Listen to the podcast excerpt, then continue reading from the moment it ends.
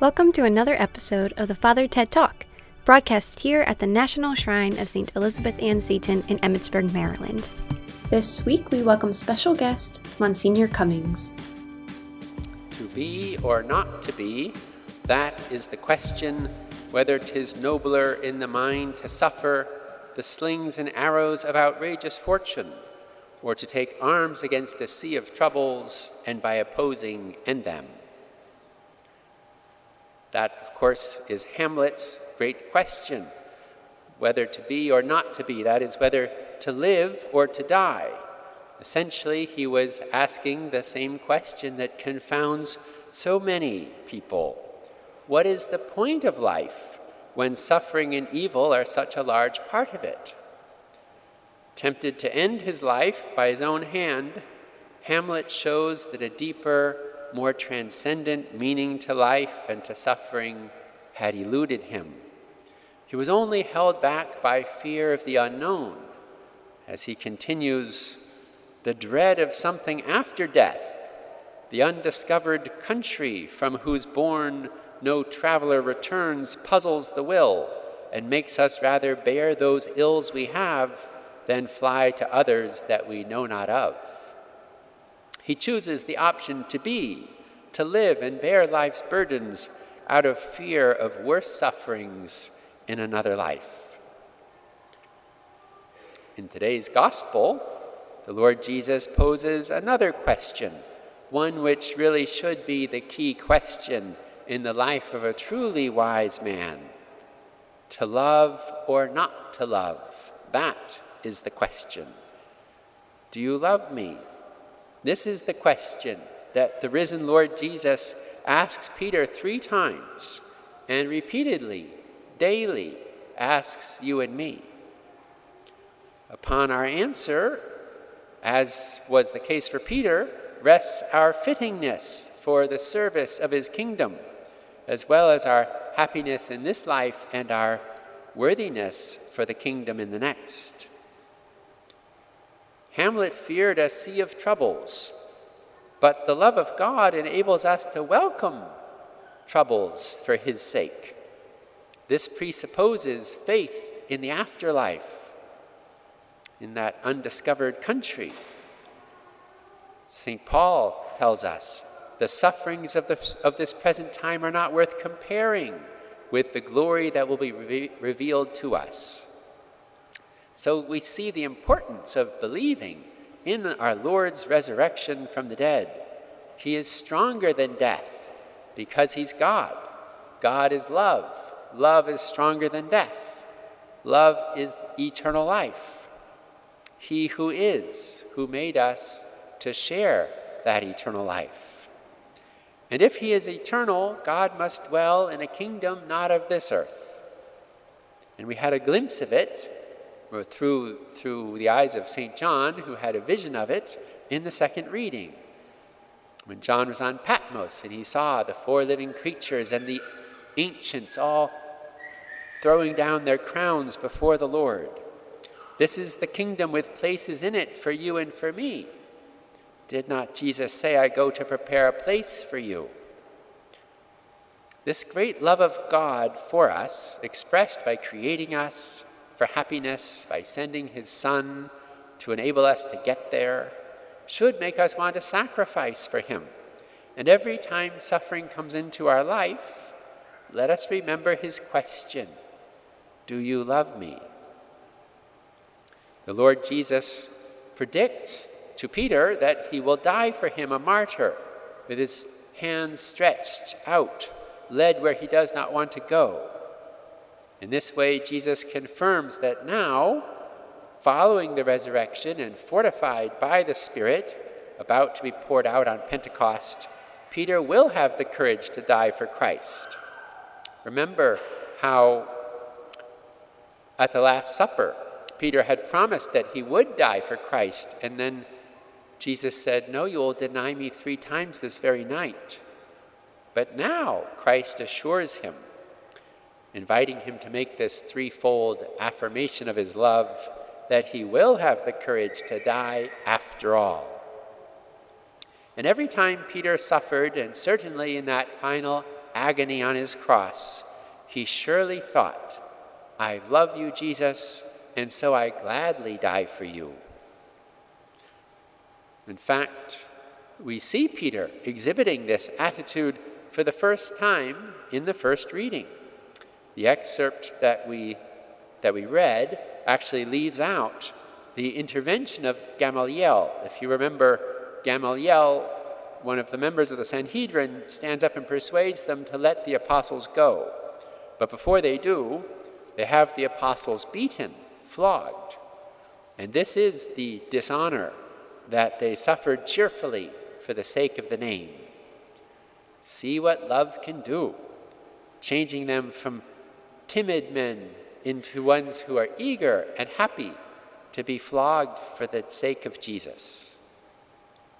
The love that God and Jesus desire is shown in deeds, in doing the will of the Father, as Jesus did all the way to the cross, in keeping his commandments no matter the cost. John will tell us this is the love of God, that we keep his commandments, that we be faithful. And we see this expressed so beautifully, so boldly by Peter. We must obey God rather than men. And then later he adds, and the Holy Spirit is given to those who obey him. The Second Vatican Council, at the Second Vatican Council, the successors of Peter and the other apostles wrote in one of the documents Deep within his conscience, man discovers a law which he has not laid upon himself, but which he must obey. It's vital that we have a correct conscience to guide us through life so that, like the apostles, we truly will be obeying God rather than men. The conscience is, in essence, the ever repeating, resounding question of Jesus Do you love me? Do we love Jesus when circumstances get difficult? Do we obey God rather than men? Does our conscience even alert us to the occasions when this choice is before us? I have a few examples which, uh, for you, are probably very real for you because you're in the world. For me, life is pretty easy because I live in the seminary where it's a very unusual environment, of course. But for you and for most Christians, that is not so. So, a few examples. Suppose you have a boss who asks you to work on Sunday. Do I skip Mass? Or do I find an early one near work? Or do I go on Saturday night? Or do I tell my boss that I can only come in after Mass? Another, there's a couple who lives together before marriage because the mentality, the worldly mentality of today, says that it's sensible or necessary or inoffensive to do so. But what does God and the church say? To follow the majority is to obey men rather than God. Or even perhaps there's a girl in high school who wishes to uh, now present herself as a boy? Do I comply and use a male name and pronoun? Perhaps I'm a teacher there and I may get fired if I don't comply. Will I obey God boldly or men? And finally, I, I, may have a Catholic nephew who's marrying, wants to marry outside and wants, therefore, to have a civil ceremony, doesn't have permission. Maybe the bride wants to write her own vows, and there's much pressure from the family that I attend. Do I obey men or God?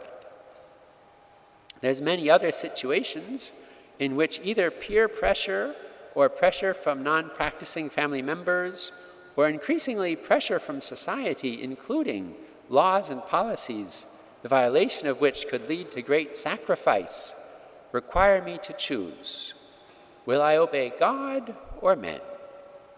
Am I willing and eager to suffer dishonor for the sake of the name?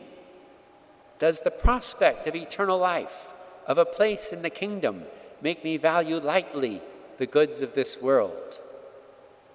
Does my conscience alert me to the many ways that people around me are choosing an easy path because they don't love God? Does my conscience echo the voice of Jesus, Do you love me? Most especially, I would like to emphasize the, the worldly thinking of our day, which is making so many Christians act in a manner that's not only unchristian, but even irrational. Many Christians have dulled their consciences with lies and rationalizations so that they can be acceptable to the world. My brother told me of a, of a, of a good example of a father who was warning his children of this with the image of a, of a rip tide, if you know, in some parts of the ocean, a kind of current that carries one off to sea, unless one knows how to swim very carefully and with great determination against it. Many wonder if, in fact, it's not the church that needs to catch up with the times by changing moral doctrine about things like homosexuality and divorce, or allowing women to be priests, or something like that. However, the church literally cannot change what is either revealed or inscribed in nature, as these matters are. Moreover, such a Christianity would be fruitless and pointless. It would be like the fishing of the apostles who toiled all night and caught nothing. And indeed, in places where the local bishops and priests do not teach the truth boldly, no one goes to church anymore. On the contrary, if we hear with our consciences Christ pointing out, Cast your nets there, take a stand there for the sake of my name, then we will draw many fish. Faithful souls obedient to God and to the Holy Spirit will bear much fruit. This is true of clergy, but it's also true for you. So so many mothers and fathers wonder how will we persuade our own children to continue in the faith as they grow up? Well, I would say, let them see that you're willing to suffer for the sake of the name. If they perceive that you are a hero who's willing to cheerfully suffer dishonor, to stand alone before the whole world without fear rather than disobey God or deny the Savior, they will be proud to follow in your footsteps as a Christian, and they too will be faithful Catholics. So let us pray Lord Jesus, grant us to love you truly in word and deed, and find ways to show our fidelity every day. Help us to answer that question to love or not to love well. Like St. Peter, may we answer you with a resounding and authentic Yes, Lord, you know that I love you.